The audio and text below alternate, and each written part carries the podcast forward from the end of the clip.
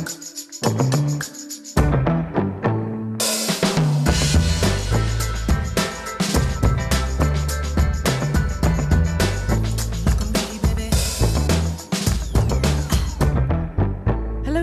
listening to Skip Intro with Lee Chui Lin, Ian McNally, Bahir Yusuf, and Julian Yap. And today we are doing movie snacks, uh, where we bring you the latest news and updates uh, from the world of. I mean, we call it movies, but really it's it's a bunch of different things. I mean, today we'll be talking, for example, about the Emmys, but all in good time.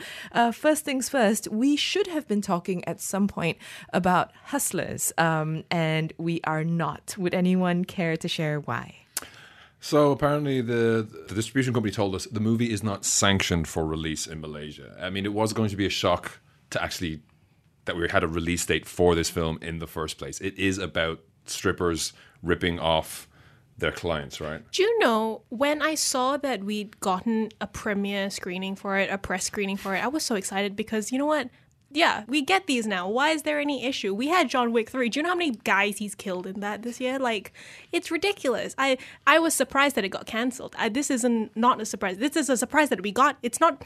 Ah, sorry. I think it's a mistake on their behalf. I think basically somebody scheduled a screening without waiting for the LPF results, thinking, "Oh, we'll just do them in parallel." You know, just in time planning, it should work fine. I would just assume that it would be allowed here because the reasoning for it, the reasoning that LPF gave was that there were some scenes where you can see some parts and there are some scenes where there is some drug use. Where's the issue? Yeah. And it's a film that's about women who are using their sexuality to their advantage and it's based on a true story. It's got an incredible cast, it's got incredible reception internationally. What is the issue, LPF? I have heard a lot of reviews, international reviews, talked about it being about exploitation, but not exploitative, and also having an interesting appro- like it's not about the male gaze in this case. And I was really looking forward to seeing how that would be handled. And it's unfortunate we're not going to get it here now. We gotta start thinking like these Wall Street guys. You see what they did to this country? They stole from everybody. Hardworking people lost everything. And not one of these went to jail. Not one. Is that fair? You ever think about when they come into the club? That's stolen money. So, um, bad news for people who are looking forward to watching Hustlers, um, but good news for the people who have won a bunch of Emmys, uh, which is what we're talking about next. Um, so, I guess some surprises, some kind of, you know, that we saw coming. Any stand out for you? Well, I think Game of Thrones got what they deserved with that Or not, season. or not, Yeah, they- not getting what they were hoping for. They wanted to get. They were looking to break some record with regards to the amount of Emmys in a single Yeah. season. They had the most nominations, but they only got the winner for drama series, uh, best drama series, and uh, best supporting actor in a drama series for guess who? Peter Dinklage. Yeah. All the people who self-nominated that that money's gone. They're not getting that back. Can I just say I'm super thrilled that the marvelous Mrs. Maisel won a bunch. yes. because that show is amazing. Bahir finally gets to Guy gush. finally gets to yeah. So uh, marvelous Mrs. Maisel, Amazon Prime, second, uh, third season's coming out in a couple in a month or so. Great series. Uh, should go watch it. Tony Tony Shalhoub won for best uh, supporting actor in a comedy series. Alex Borstein won for best supporting actress in the comedy series, and I think those are well deserved. And Tony Shalhoub is just a delight in this and pretty much everything he does. And there's just like I love the running gag with Alex Borstein where everyone says there's a small man waiting for you, Yeah, and it's constantly like, really, what the hell? yeah. There's also um, pretty much wins across the board. There's a few here uh, for Chernobyl, which we talked about on the show. We we loved it. I mean, it's no surprise in it won for best limited series. Among a very English scandal, when they see us escape of Dannemora, like it kind of stands out in that. Yeah. Yeah, and it makes sense. I really want to watch Fleabag. Um, I haven't had the chance to. It's one of those things where it's like, oh, it's not readily available to me. I'm gonna have to actually like do stuff to watch Yeah. it. Um, and then you think, oh, okay. But like every, I've never read anybody writing about Fleabag um, who doesn't go like extensively on and on and on about how it's the best thing ever and about how Phoebe Waller-Bridge is like the best thing ever. And um, having seen only a little bit of Killing Eve, uh, or rather the first season of Killing Eve, I can see how like I think it's just kind of exciting. Like I find her a very exciting presence. I, I haven't Mm. seen the shows uh, as much as I would like to because again, effort. Um, but yeah, it's kind of thrilling because she won so much. Yeah, and also on that with Killing Eve, J- Jodie Comer has won for her role in Killing Eve as well, which Villanelle. is incredible. But where's Sandra Oh? Sandra Oh's missing there. Sandra was on, was nominated, and yeah, Yeah. so And I think she won best dress of the night. I think she had a pink dress on that looked very, that looked great. I was looking Yeah. at the, the photo this morning, so she did well. That's that, that's full on. Yeah. Uh, one of my favorites, uh, which is a, it was the dark horse in its category, and I'm so glad to see that it's won. Is writing for a drama series, and that was for Jesse Armstrong, who won for Succession, and that's in a category where they've got Benioff and Weiss for Game of Thrones. Killing Eve, Better Call Saul, Bodyguard, and Handmaid's Tale. And for Succession, after a single season to win is incredible because I love this series and I cannot wait to talk about it. I've just been I've been sitting on this and just waiting like, oh a, little, gosh, like okay. a little hand on an egg. Coming I'm soon waiting. to a radio show near you. Yeah. But that is a that is quite uh, a lineup to beat, right? Yeah. I mean, like you said, Succession is also just the one season, right? Um, what do you think sort of beat out the others? Why do you think that one won out? You think? I think it just feels fresher than the others. I mean, even Killing Eve, which was in its second season, Game of Thrones, we can just forget for that last season. Better Call Saul, it's been a while now. Bodyguard, I wasn't completely blown away by, but Succession, it's uh, for anyone who hasn't seen it, it's Veep, but it's Rupert Murdoch's family. So if you're gonna get the the despicableness of that kind of family with the kind of quick kind of dialogue for that, mm. if it's gonna be writing for a drama series, I think it's well deserved. Mm. Mm. And we are see- so we're seeing basically a changing of the guard now. It is all that competition. It is still peak TV. Yeah. uh, it's just good that there's new stuff coming along. Yeah, it is before, interesting. Before all the Game of Thrones Yeah. spin-offs come and turn out Oh, to be yeah. awful. Also because you know this will be after well next year onwards. No more Veep, which has been uh, pretty much a comedy juggernaut. No more Game of Thrones, which has pretty much been a drama juggernaut. Um, it'd be quite nice to see a few more new faces come on and a new few new shows come on. So, and new networks. I mean, both of those that you mentioned are HBO. So Yeah. you know, it will be interesting to see where where they go. Although, I mean, Succession. Anyway, just yeah, like I I think w- changing of the guard is an interesting term uh, because it seems to indicate that there's like a whole new young host of fresh talent. But really, what's happening is like um, Um, I guess the shows that have been percolating, the the hen mm-hmm. egg shows, the ones where people are like really excited but mm. haven't had the chance to like really really bounce out of there because of the space occupied by the big ones. I think they are starting to rise. Mm. I mm. mean, yeah, you're right because Amazon, uh, Marvelous Mrs. Maisel is on Prime, Fleabag is on Prime, so so Prime's coming up. Um, Netflix is kind of falling in and out of it. Um, but you're, I think in some ways you're right. There's a new network, new voices, new styles of shows coming through as well. So we've been covering um, a little bit of the Emmys. We've been talking a little bit about. Um, Movies that aren't sanctioned uh, here in Malaysia.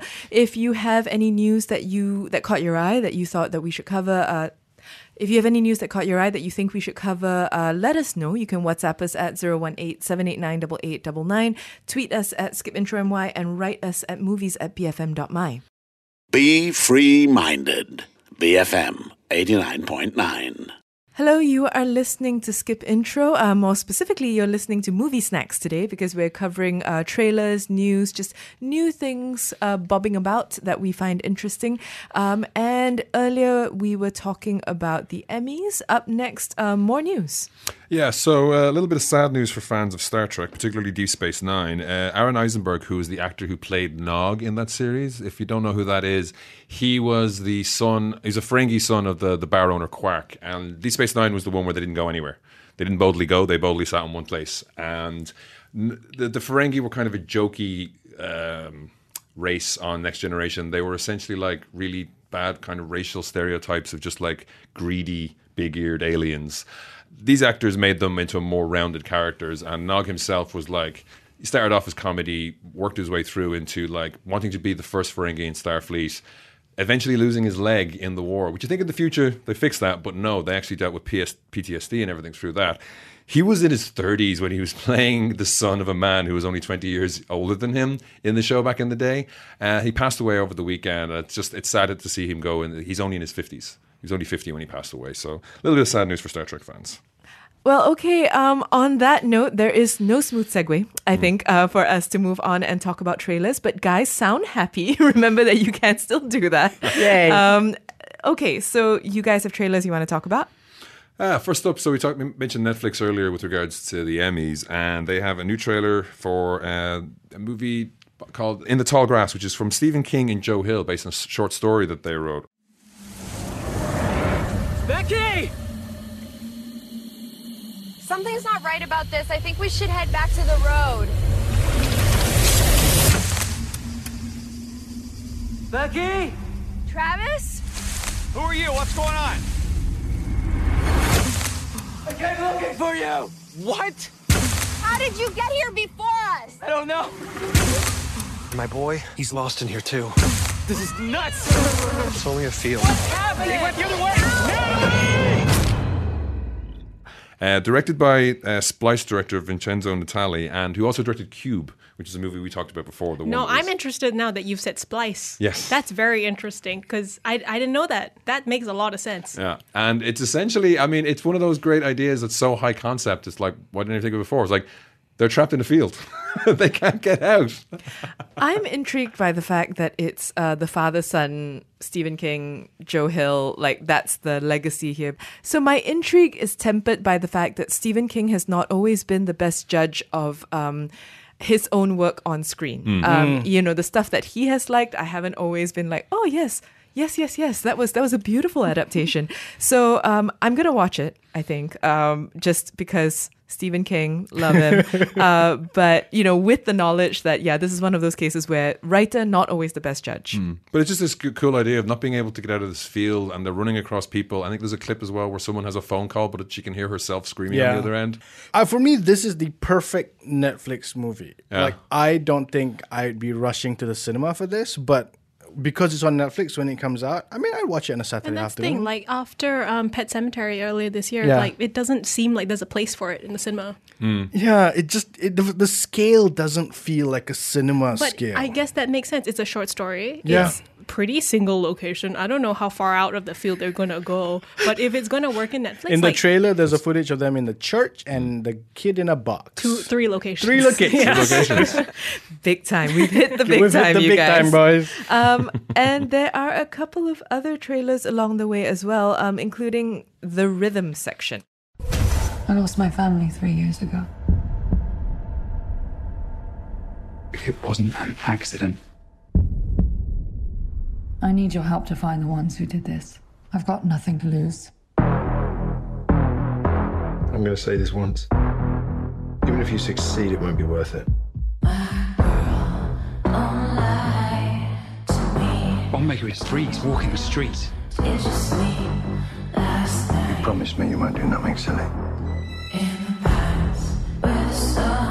Why are you here? To offer you closure.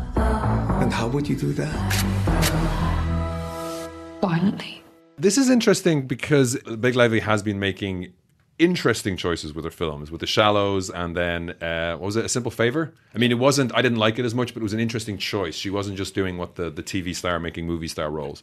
And in this, it's from. Um, James Bond franchise producer Barbara Broccoli, and it's she looks like kind of drug addict Rosamund Pike.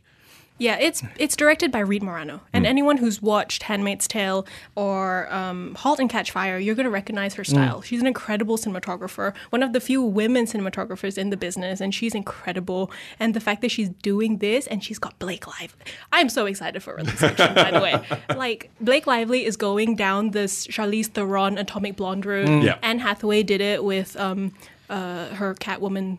The but- Dark Knight Rises. yeah, yeah. Amber Heard has been doing this. They keep doing femme fatale with Amber Heard, but no one's done it with Blake Lively yet. Yeah. And she looks so great in this. It looks incredible. that there is this like her family something happened to her family and then she's pointed in the direction like a guided missile of the mm. people who carried out the bomb and it you know you could get that weird feeling of like well she's just going to look her way through it or like that but they very clearly put in a scene where she's on a bus and she can totally handle herself Yeah. Yeah. and like seeing blake lively kick butt looks pretty good You know, sometimes you see people when they move on from TV, um, and I'm here. I'm thinking of Jennifer Aniston, who like was in the wilderness for like a goodish period of time, made several bad movies, and there's a part of you that's like, find your niche. That there's something out there. You know, you're like this beautiful, funny woman, and yet you go from thing to thing, kind of being the best thing about meh films, and Yeah. you know, it's just a very weird thing. And like Blake Lively seems to be like, no, you know what? I'm really tall. I am blonde. Um, I am perhaps not like the finest actress known to man, but I can definitely play in like This genre. realm, yeah. I correct. can definitely and, outact a CGI shark in the shallows. And she's an incredible comedic actress as well. Hmm. That's the thing. So it's like there's a couple of things that she can hit, and I like the fact that she's kind of just hitting those buttons repeatedly and going, And she's "Look at going me." through the genres doing it. Exactly. Yeah. it's kind of fun. We need to we need to get one of these spy movies with Jennifer Aniston. Actually, that would be kind of great. Murder mystery already happened. I don't know. I what can't That's talk want. that's not a we're not that's not a spy movie. Also, I would. I, thanks for reminding me of that. You just ruined my week. Um, and should we finish on aeronauts? Are you the widow Wren? Amelia Wren. And who might you be? James Glaisher. I'm a meteorologist. I believe the weather can be predicted. I need you and your balloon to help me. Women don't belong in balloons on show. This is absurd. Your reputation is built on paper. And my reputation is built on screens. So, The Aeronauts is um, a movie starring Felicity Jones and Eddie Redmayne, who stars scientists in the 1800s who basically say, We want to find out what's above the clouds. Hold on. Felicity Jones. Exactly. S- scientists again. Yes. Yes. Okay, cool. All right, go on. yep. And it's, it's the 1862, so that's based on a real life pair who, like, want, uh, this, uh, Eddie Redmayne's character wants to kind of predict weather, and everyone's like, oh, no, you can't be doing that. It's 1800s. That's sorcery and witchcraft. And she's a balloonist who kind of entertain as an entertainer, and they go higher than anyone's gone before. And obviously, there's a lot of problems that happen with that because no one knows what the air gets thin, and it's a battle for survival. And it looks really interesting and different. Like it's the kind of movie you're like, what? Yeah, I don't didn't know I wanted an, an aeronautical balloon movie Yeah. from the 1800s until I saw Can. I just say, watching that movie, watching the trailer, made my knees go weak. Yeah. Just made me go, oh, that's way too high. Yes. yeah. Imagine in the cinema. Oh, good God. On IMAX. Oh, good lordy. Yeah, there's a lot Um, of them yeah. like clambering around on the balloon. It's like, On why are you bo- doing yeah. that? Don't do that. Yeah, so it's a very exciting trailer. Uh, I'm looking forward to that one. I think it's it's got a weird sort of like sheen to it that makes it look a little Dumbo. yeah, you know, it's got that almost like um it's a it's a it's almost it feels like a like an 1800s filter they put over it, Yeah. but makes it look like hopeful and It's not quite sepia. It's like it's yeah, but you know, it's it's a weird thing which I which I like. I love. I don't know how to feel about this trailer. I'm so on that note, I'm very optimistic because mm. it, it's a story that I want to see and it has a very interesting style and they're great together. Sure, let's put them in a, in a film together after like two years, whatever, it's fine. But it's also a very 2012 steampunk look of Mm, Victorian yes, England, yes, which we that's used to get loads of. Yeah. Someone obviously has been waiting to put this on screen. They finally got it, got it done. So hopefully they'll be able to move past from that. It's also directed by Tom Harper, who directed a small British film called Wild Rose that came out last year. That is an incredible film. Mm. And if anything, the direction for this is going to be incredible because he knows how to direct his actors really, really well. So I'm excited for that. and that will come to Amazon on December 20th. Cool. It's not a cinema film. They're getting a limited cinema release, that's probably in the US, Mm. but we'll see. Uh, maybe depending on how that does. Oh man, I want to I want to get Vertigo in an IMAX film, in IMAX cinema for this. Yeah, this one would do it for you, I think. yeah. Let us know how you feel. Um, are any of these movies particularly exciting for you? WhatsApp us at 018-789-8899. You can tweet us at skipintromy and write to us at movies at bfm.my.